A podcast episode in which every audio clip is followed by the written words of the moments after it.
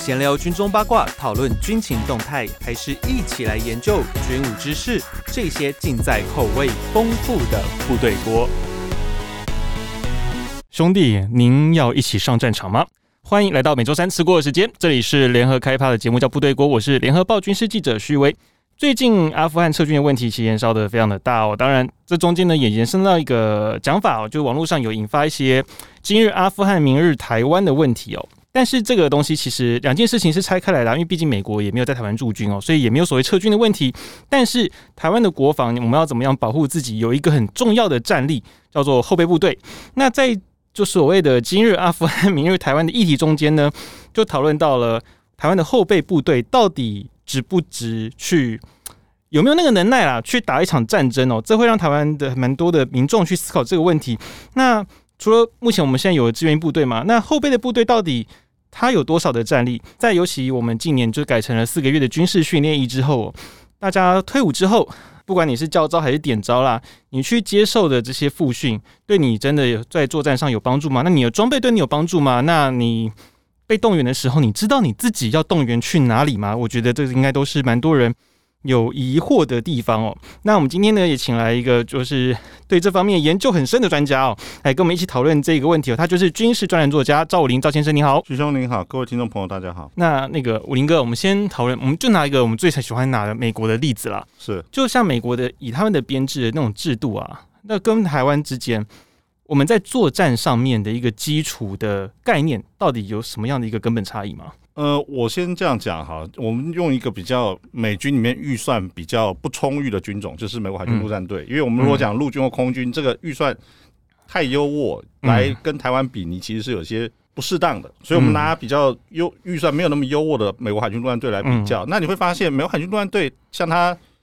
不久之前，他有所谓的“二零二五陆战队”的计划，然后现在又有所谓“二零三零陆战队”的计划。也就是说，其实他有一个针对威胁的一个长期性的研究。嗯，然后他认为，对应这长期性的威胁以后，我们陆战队要怎么样分阶段去取得什么样的能力，进行什么样的训练，然后能够因应这个威胁。嗯，那这个是一个陆战队里面他们所谓的战斗发展指挥部，甚至按照国家战略，按照这种威胁评估去做出来的事情。那相对于美国海军陆战队这样的军种，我们的这样子的一个决策跟一个建军的方向，其实就像前一阵子讲说，那个微型飞弹突击艇是。几亿一下就打水漂了。嗯，也就是说，其实相对于美国，他们从威胁评估，从部队的短期、中期、长期的装备获得、人员训练，跟我们这种人在正在、人亡政息的这种战略安排，嗯，这个一开始就已经有很大的差距了，嗯，对。那如果你要再讲战术、战绩、成绩，那就只会更大，嗯，对。我们首先第一个看到的就是那个换了人之后，整个政策都会改变，对，这是第一个问题，对。那像以美美国来讲啦，就是最近他们有一个所谓步兵班的转型嘛，对，那个这个东西哦、喔，跟台湾目前现在的状况，它又会有怎么样的一个差距，或者他们的概念，他们的想法概念到底是什么？跟我们现在所谓的战术上面的一个想定，像我们会有一些刺枪术的事情嘛，那或者是像他们，他们就是一直在做所谓的武力的增程，嗯哼，投就是他的那个火力范围的增程。那跟我们之间，我们现在有差有什么样的差距吗？觉得？这个我们其实这样讲哈，我刚刚提到陆战队二零三零的计划，它的兵力裁减了，嗯，但是像它的火箭炮兵营，它反而增加了三倍，嗯，然后它的那种现役的战斗机攻击中队，它也没有减少，嗯，也就是说，其实陆战队从他建立这个军队的战略开始，到他步兵班这个战术，嗯。他的目的就是像你刚刚提到，叫做 extend lethality，嗯，杀伤力延伸，嗯，我今天不管是空军还是火箭，甚至到了步兵班，我用更好的 M 二十七那种步兵自动武器，嗯，然后加上更远的瞄具，他们的射击训练一拉可以拉到五百码，嗯，哦，像之前那个我们大家比较熟悉的那个瞄具哦。除了就是所谓的那个全红内红点啦，对，Hollow 那种内红点哦、喔，那一般我们常听到是 ACOG 三倍镜，他们现在常常说一到六倍镜嘛，对不对？他们想要把这个用延伸的更长一点。他们对他们呃陆军特战部队什么，嗯、他们各自有筹划不同的这种 telescopic sight 这种像可以变的这种瞄具，嗯，但是这个东西其实回到原点就是一个核心价值，就是我要延伸杀伤力，嗯嗯。那相对的，你看到我们去讲什么所谓的刺枪术或什么，也就是说我们一直没有去想到一点，就是我们国家在人数上跟假想敌对比之后，我们在人数上是不占优势的，嗯，所以我们应该在更远的距离外，嗯，把更多的敌人杀伤才对，嗯，为什么我们今天我们愿意去，例如说早期投入雷霆两千两千多管火箭，嗯，后来我们要用所谓的 HIMARS，嗯，高机动力火箭炮兵系统，嗯，可是到了步兵接战的时候，他却偏偏要你去刺枪术，嗯，变成一个 arm length，嗯，我跟敌人就要逼近到手背这样的距离，也就是说，我们今天我们的建军从上到下到了最下面这一基层的时候，我们出现一个很奇怪的一个。逆向的发展，我们的步兵反而不要他延伸杀伤力，我们要他去跟人家肉搏。嗯，对啊，这这个就我个人看起来，这完全没有理由，而且我们的人力是居于劣势的。我们台湾少子化的问题也一直存在，那我们是不是应该更在这一方面去？面对这个可预见的威胁，去提前做准备，去真正把杀伤力延伸。嗯，这样会就会让我想到一个问题哦，就是在我们很多的操演里面，我们最后会看到所谓的冲锋发起。是这个是不是其实就完全违背了你刚所说的，就是那个我们要延伸我们的杀伤距离这个概念？冲锋发起，其实步兵到最后他一定会去夺取阵地或干什么。嗯，可是当他这样去做这个之前，嗯，敌人的阵地已经残破不堪了。嗯，也就是说，你可能从迫击炮。嗯，到车载的机炮，嗯，榴弹机枪，到我们步兵的步枪射击、枪榴弹射击、手榴弹投掷，嗯，我们尽可能的把敌军的阵地变得残破不堪、无法防守，嗯，到最后才在火力的掩护之下，如果他还不投降，我们才用火力掩护下去发起冲锋，嗯嗯，对，这个是最后的事情，是。对，但是我们的习惯是很奇怪的事情，就是他叫你去练刺枪术，然后他不给你这个。我在假设我在五百码到三百码的这个距离优势，他不给你，嗯，对，也就是说，今天如果我们今天面对的假想敌，他有光学瞄具，嗯，他有够好的弹药，甚至解放军的弹药，其实他们是打算是对付像美军这样子有防护装备的，嗯，假想敌的，所以只要你的敌人他有更好的瞄具、特制的弹药的时候，我们的人很可能在看到敌军之前就先被消灭了，嗯。对，那那这样子的一个建军规规划，就我个人来说，我觉得完全不能理解啊。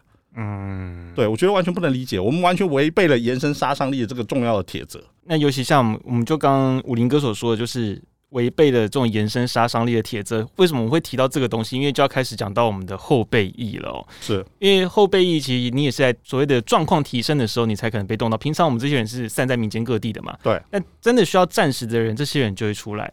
可是这些人出来，相对的，他也不会像常备的这些志愿役一样，它的战力是无时无刻它都是在 stand by 的。对，那他就必须要先进行一下所谓的复训。对，复训之后你才有可能上战场嘛。对，那我们这样就可以提到说，为什么我们要延伸杀伤距离？其实主要是确保我们的人可以尽可能的活下来，我们生存率的问题。对，那我们就可以先讨论一下，就是美国的后备役制度跟台湾的后备役制度，我们的制度。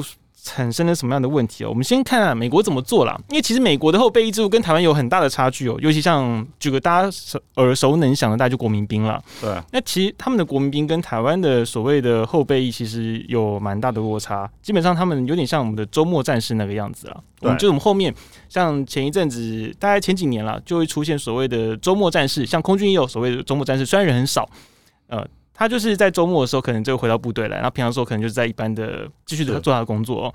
那美国的这种制度，它的起源是怎么样？为什么他们会有这样子的一个设计啊？呃，美军其实我们讲说所谓的 Army Reserve 或者是 National Guard，嗯，但是其实就这如果美国面对一个主要战争，它需要动员力量的时候，是嗯，后备力量其实是现行军力一个很重要的资源概念。嗯因为后备到目前为止，美军的后备大概接近有二十万人。嗯，他这二十万人里面有两千零七十几个单位，然后遍及三十几个国家，而且这些人里面不少，他们都是例如说他们从事所谓的民事行动 （civil affair） 等等的。这些人的职缺跟专长，在平时并不一定有现役的人能够从事。就好像美军进入阿富汗了以后，他们很多的民事行动的人，其实就是从备役的人抽调过去的。嗯，然后他的备役的最简单的训练就是他们每个月是。他们有所谓的一个周末这样去做训练，嗯，然后再来，他们每一年有连续两周所谓的 annual training，嗯，但他们 annual training 是他们的权限是非常大的。比如说，假设我今天是也许是一个后备的飞行营，或者是后备一个特战特战单位的时候，嗯，我是可以决定这两周所有的人全部集合起来，然后到特定的地点，嗯，然后这两周就是专门按照我的部队的形态去进行训练，而不是说我们今天就是。两周来以后，我们去做一些基本步兵或基本的事情，不是，他完全是看你这个后备单位是你是做民事行动的，还是你做炮兵的，你是做支援的，你那个东西时间就全部都投入在那里，而且他很可能是一个 unit training，整个单位一起出去的，所以他跟我们那种普通的照招点招，对，大家召召集起来，然后做一些基本的步兵技巧，嗯，那个是有落差的，那个是有落差的，而且我们再讲一句。更实在的话，他们有很多后备的人，他们是其实是从 active duty，他们从现役，他们合约到了转成备役，嗯，所以他的备役的人，其实我们不能说，哎，他是被役，所以我们就觉得说，哎，可能不如现役或什么，其实并不是这样子，就不是那种死老百姓的那种概念，并不是这样子，嗯，对。实际上很多其实是曾经出过海外任务，然后回来，然后时间到了，因为就 con 他们是 contract 嘛，就是合约嘛，你到了之后你退伍，然后再变备役，对，所以变成说他们可能。被招回来的时候，他们其实战力保，他们本身的战力应该还是存在相当的能耐嘛，对不对？对，他们其实，他们其实简单讲就是，他一定要有一个所谓的 readiness，readiness，他们一个你这个战备状况的评估，你不到那个地方，你是他是不可能帮你去做海外部署去做这些事的。嗯，对。那所以相对于说我们的后卫部队训练，甚至我们国防部发言人去说，哎，现在这都是合格的战斗员。嗯。我其实我们必须要重新去回头检视，就是我们到底用的是什么样的标准去判定是合格的？我们的新兵训练是合格的，我们备役的人员是合格的，军事训练营的人是合格的，我们标准在哪里？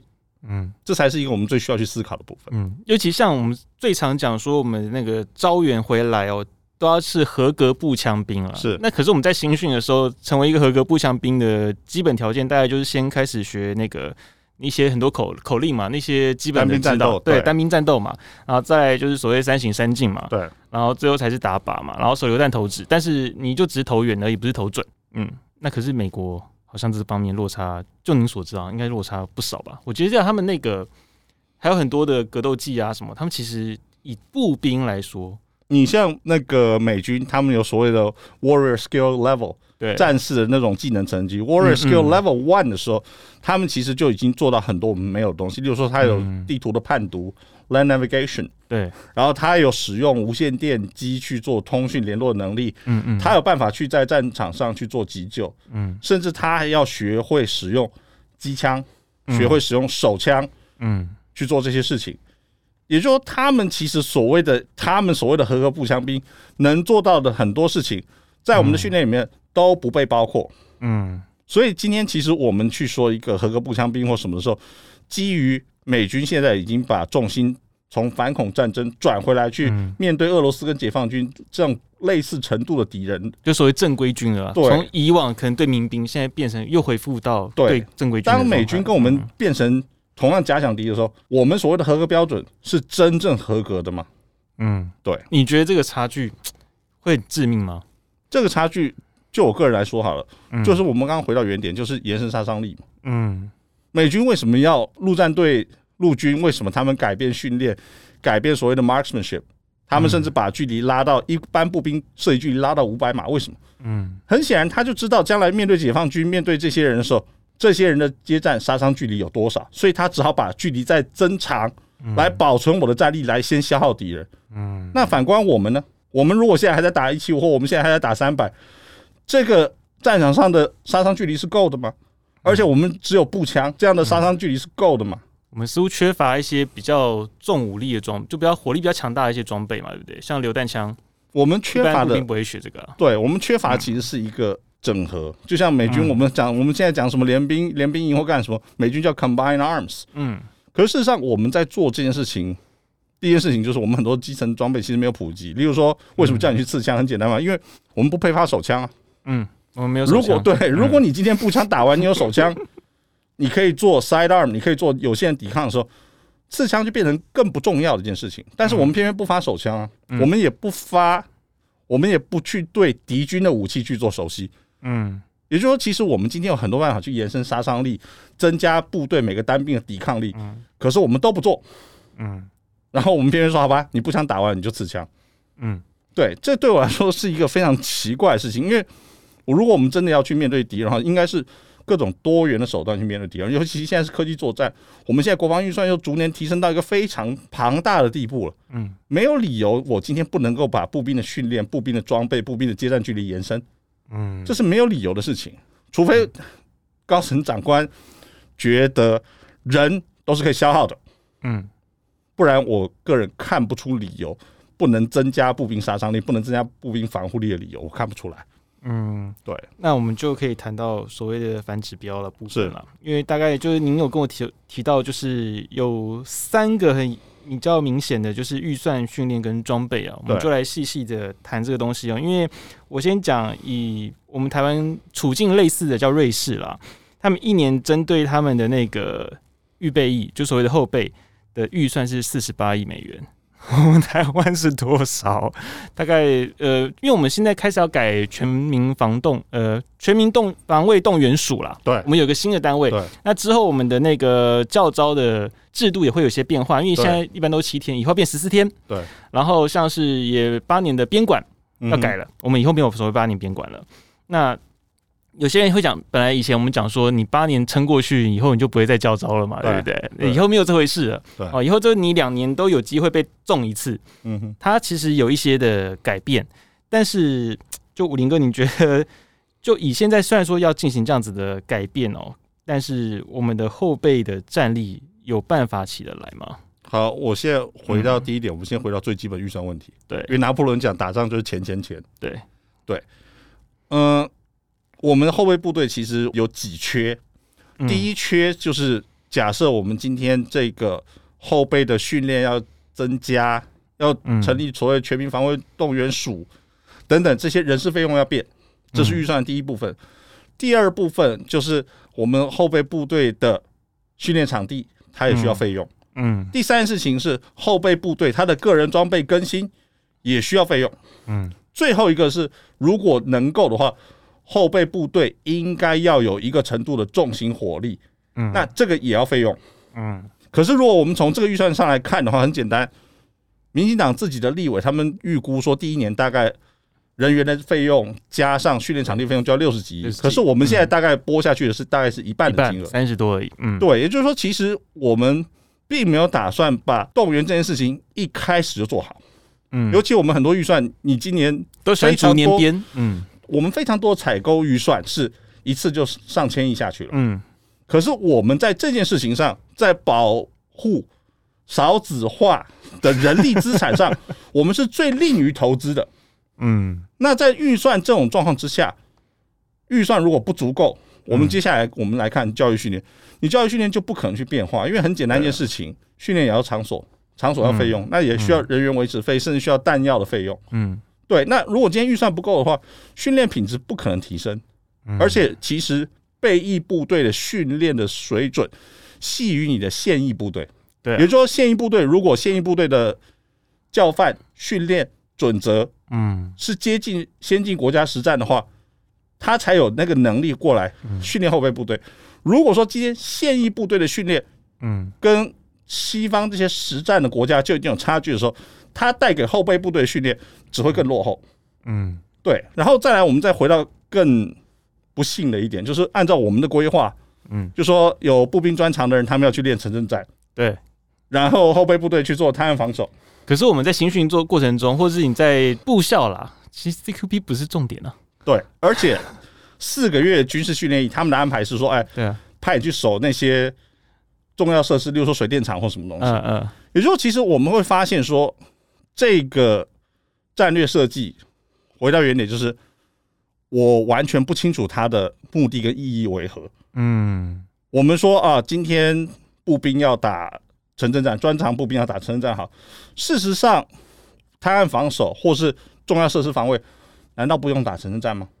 都要啊。对啊，城镇战其实，在现在这个全球高度都市化环境，城镇战其实已经是一个必备技能了。对，因为它其实主要是讲近距离，就是 close quarter 啦。对，嗯，所以今天我们去说，哎，今天这只有这种从志愿役退役下来这种专业的人员，他们去做城镇战，嗯，那你们其他的后辈的去守滩岸的，就是就不用去碰城镇战，然后四个月军事训练役的去守重要设施的，也不用从。碰城镇战，这对我来说，这其实还是要回到原点，就是 我完全不知道你的理由跟背后的意义跟目的在哪里。嗯，对。而且我们其实用任何一个军事战略的常态去做判断的时候，今天我们先不讲那些志愿役的高级步兵专场，还有城镇战好了，我们来看滩岸防守的后卫部队。后卫部队现在很显然嘛，训练加上人事的费用，他只给你一半。嗯，然后个人装备的更新完全没有费用。嗯，重型装备完全没有。嗯，那请问在四个条件里面，我们几乎欠缺两个半的状况之下，我们怎么要求后备部队去遂行所谓滩岸防守任务？嗯，那四个月的军事训练役，这四个月他们有没有去做好？我们也不用讲说 Mount 在城镇里面的军事行动，好，我们就讲 Close Quarter CQC CQB Close Quarter Battle 好了。四个月的军事训练役的人。嗯，他们有办法在设施里面去做这种防卫作战吗？我觉得很难啊。这个其实我必须讲一句实话，我们 可能我们的特战部队能做得到，我们一般的步兵单位能不能去做设施防守，可能都有问题了。嗯，如如果我们要四个月军事训练役去做这个事情，去做水电厂啊重要节点设施的防守，这基本上是非常非常我觉得不可思议的事情。而且我们再回到原点，就是。如果一个设施重要到你去防守的时候，对方会派出什么样的火力来打击你？嗯，对。那我们用四个月的军训练役的人上去，是以上四对上四，还是以下四对上四？嗯，对。这所以这整个建军的一个规划跟逻辑上，我就已经发现就已经完全失焦了。嗯，对，这是非常非常可怕的一件事情。而且以 CQB 来说，其实像我们之前看到，不管是像官职部的也好啦，或者其他单位的一些操演也好，他们很多做 CQB 是特战的人带着，就所谓一般步兵来做。对，那变说，我们就可以看得出来，其实一般步兵他们对 CQB 来讲，他们也许有，也许有做一些钻研，但是似乎没有办法到那么深啊。呃，别的不讲哈，嗯，单单是那个实弹的 Kill House，嗯，你筹建它就要经费。对啊，对，而且那个训练是。它是循序渐进了以后，嗯还是有相当风险的。对，所以其实以我们现在连维持一个射击能量，嗯，都要因为减弹壳等等因素都维持不住的时候，你今天跟我讲说你的高级步兵能够打城镇战，或是你四个月军事训练营能够防守重要设施，其实这个我讲白了，这其实是自欺欺人的。嗯，这是所有人都非常清楚，这是我们能力范围以外的事情。嗯，对，其实就一讲。召回这件事情来讲啊，就如果说今天我们状况提升了，我们必须要开始作战的时候，你这些大量的后备部队，说穿了啦，其实最后也还是在你的家附近打嘛，你不可能说把你的部队一直疯狂调来调去，其实都还是在我们的城镇，都还是它重要的防守据点，所以变成说 CQB 终究还是我们一个很重要的东西，这个不能去忘，不能去忽视它。对，其实可是其实回到原点，就是我们其实我们的后备这种动员计划其实是有问题的，因为。很多的人其实，例如说你可能住北部，但是你的动员报到单位，你可能在新竹，不不不会到南部那么夸张，但是你可能到新竹到桃园，嗯，对，也就是说，其实你已经移动了相当的距离，嗯，当然我们是可以在开战之前，你说假设对岸集集结，我们那个时候提前对就可以先去做动员的事情，嗯，但是很显然一件事情就是我们的动员计划还是有调整和修修改的必要，因为很简单嘛。嗯，你今天如果到一个不熟悉的环境，你要长距移动到那边，除了我们讲移动的时间要消耗掉以外，嗯，再接下来就是你需要重新去熟人那个地形跟环境。对，对你今天台北都会区跟你到了农田的农舍，那绝对是不一样的。其实最好的动员就是在你家旁边呢。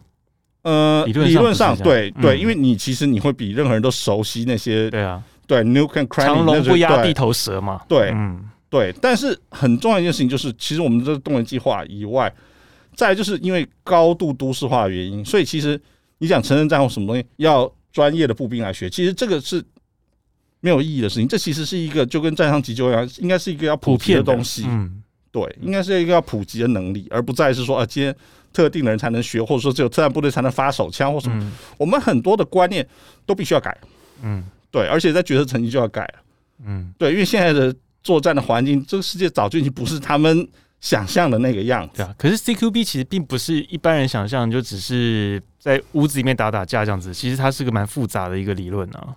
对，其实他们你更高的一个层级是所谓的 MOUT Military Operation in Urban Terrain，在都会城镇的军事行动。嗯，CQB 只是它一个逐屋清扫的技巧，它。可能以步兵、以特战部队为主，然后搭配狙击手、搭配装甲部队、搭配什么东西。嗯、但它的它的更上层是所谓的一个 mount，你这个在都会城、嗯、都会的军事行动。但是反过来讲，就是我们今天步兵、特战单位、狙击手这些单位，它能够在 CQB 配合好，嗯，以后我们才去提升到所谓的 mount，嗯，都会军事行动。那很显然一件事情就是，我们有没有在做这件事情？可能又是只有极少数的部队在做。对，特战，对，嗯。而且更不要提我们所谓的联兵，所谓的 combined arms，要你去跟战车、去跟装甲车协同，这种高风险的训练，因为步兵跟战车、甲车其实训练是有风险的。对，你这人员遇到这个车辆，这其实是有风险。所以在这样的状况之下，我们到底有没有这样去进行这个训练？这时候我们就可以提到一个问题，因为本来在后备里面有提到装甲，是，但后来因为他们认为说你的后勤跟那个对后勤会没有办法，可这会是一个致命伤吧？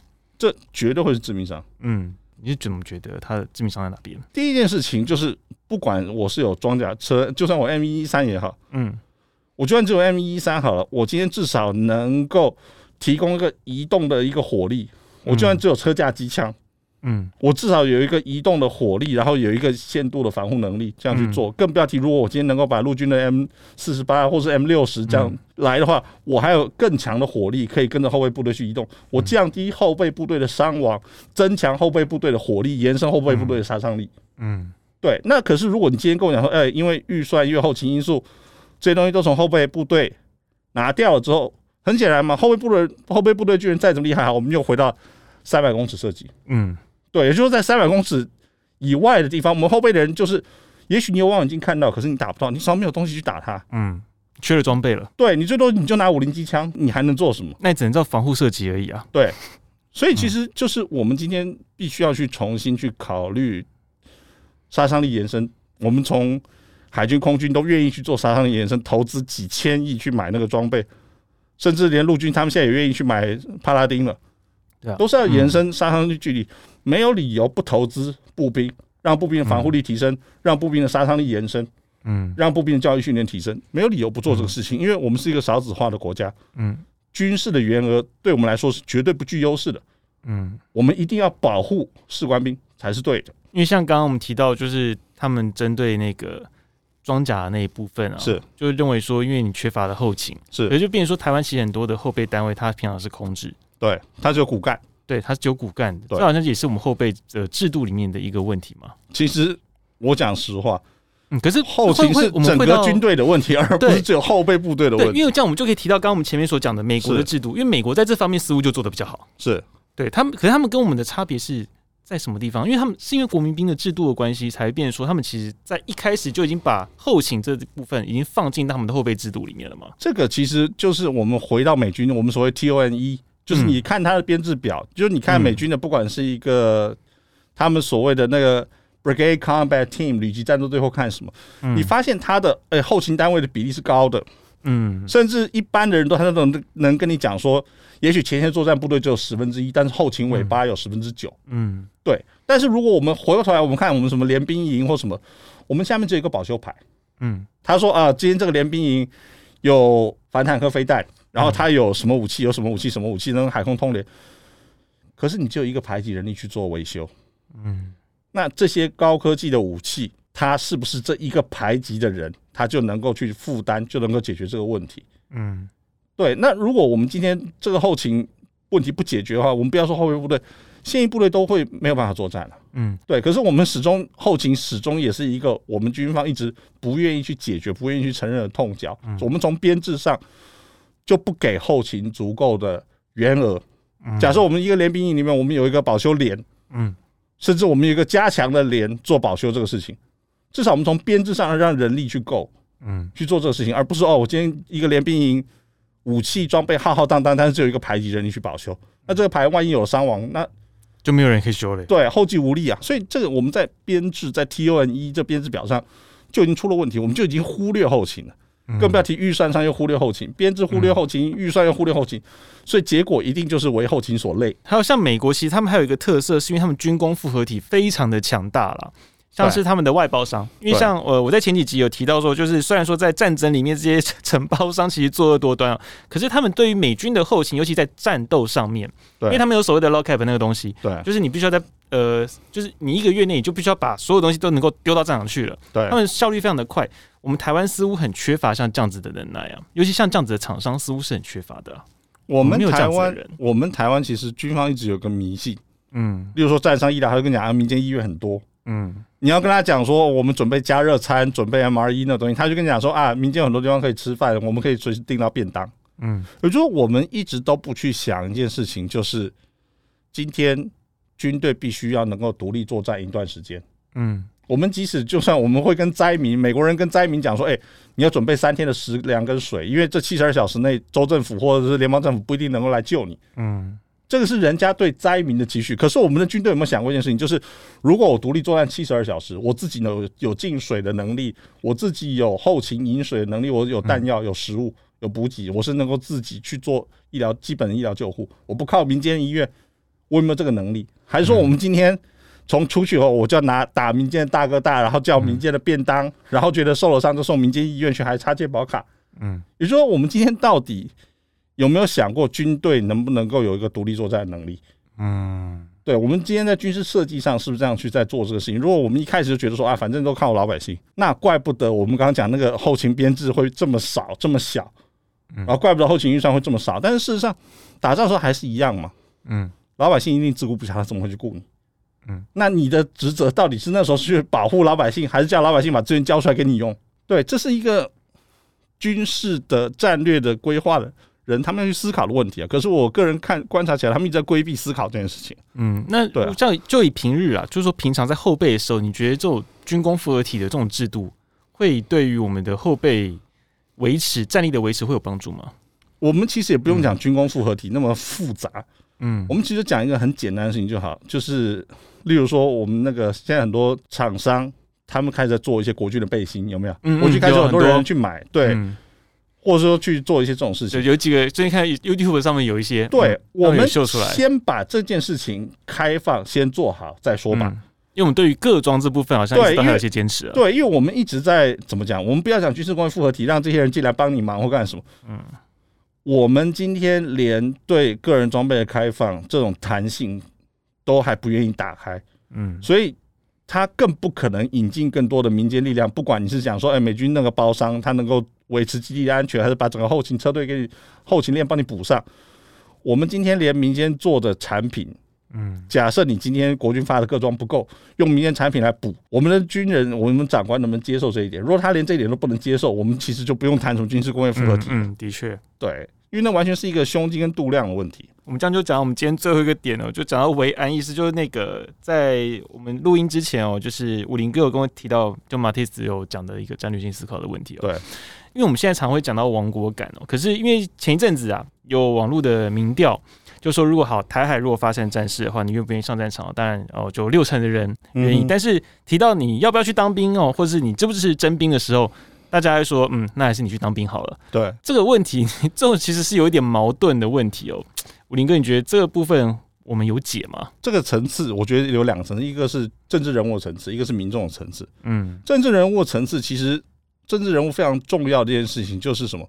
他要能够摆脱那种冷战时期的那种对立思维。嗯，比如说我们其实我们看到像美国跟中共，或者是美国跟俄罗斯。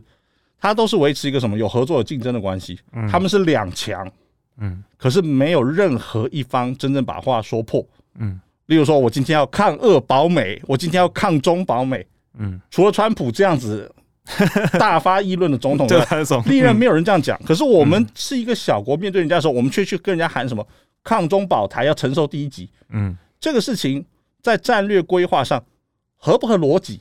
嗯符不符合整个国家的战略？符不符合全民的利益？